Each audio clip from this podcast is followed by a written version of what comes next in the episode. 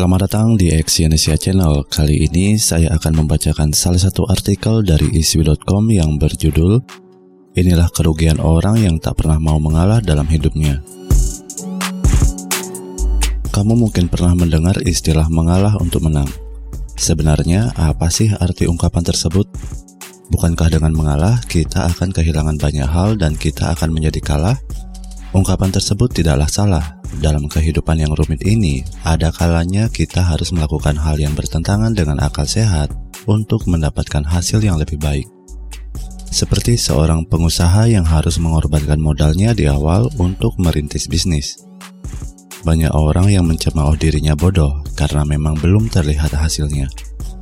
Lambat laun ketika semua orang sudah kelelahan mencari uang, si pengusaha tadi malah memetik hasil yang luar biasa dia bahkan bisa merekrut banyak orang yang bisa menunjang kemajuan perusahaannya. Banjir pujian pun tak bisa dielakkan. Orang yang dulunya mencibir kini memuji-mujinya.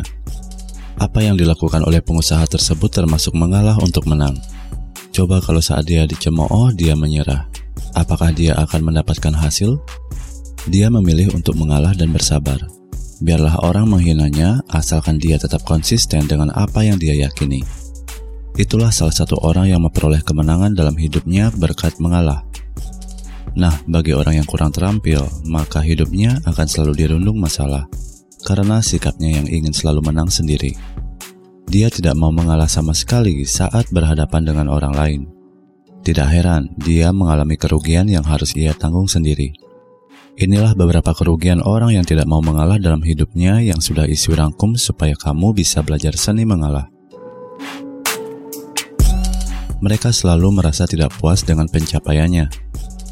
Orang yang selalu ingin menang akan merasa terpojok ketika mengalami kekalahan. Semisal dia mendapatkan posisi kedua dalam peringkat karyawan teladan. Dia tidak merasa puas dengan hal itu dan menggerutu ke sana kemari. Ada saja alasan untuk menjatuhkan orang yang ada di posisi pertama sehingga orang yang mendengarnya jadi ilfil padanya.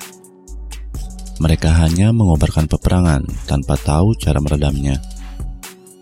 Saat beradu argumen, orang yang tak mau mengalah akan memperpanjang perdebatan yang tidak ada habisnya. Debat kusir menjadi kegiatan sehari-harinya, tanpa memikirkan akibat perkataannya. Akhirnya, banyak orang yang tidak menyukainya dan menimbulkan dendam hati di orang lain.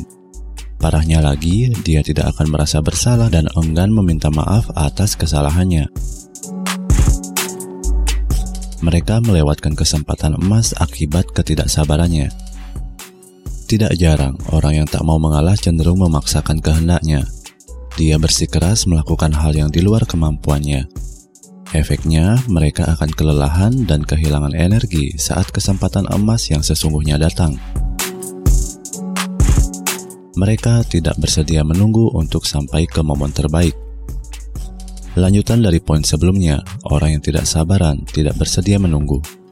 Misalnya saat seorang pedagang menyuruhnya menunggu barang yang dia pesan karena masih dalam proses produksi, orang yang tidak sabaran akan membatalkan pesanan tersebut dan pindah ke produsen lain. Padahal dari segi kualitas, barang yang masih diproduksi tersebut jauh lebih baik daripada yang ia beli di tempat lain. Mereka hanya mendapatkan sedikit, padahal bisa mendapatkan jauh lebih banyak. Orang yang maunya menang sendiri biasanya akan mendapatkan hasil yang sedikit dibandingkan dengan dia yang mau mengalah namun mendapatkan hasil yang jauh lebih banyak.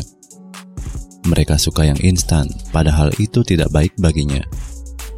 Nah, itulah kerugian-kerugian orang yang tak mau mengalah dalam hidupnya. Pelajarilah seni mengalah, jangan takut menjadi tidak keren karena mengalah. Justru kamu akan terlihat keren jika kamu mampu mengendalikan diri dan berprestasi terbaik dengan sikap yang kamu miliki. Terima kasih telah mendengarkan audio artikel ini dan silakan cek link di bawah untuk membaca artikel yang saya bacakan ini di isiwi.com. Salam sukses.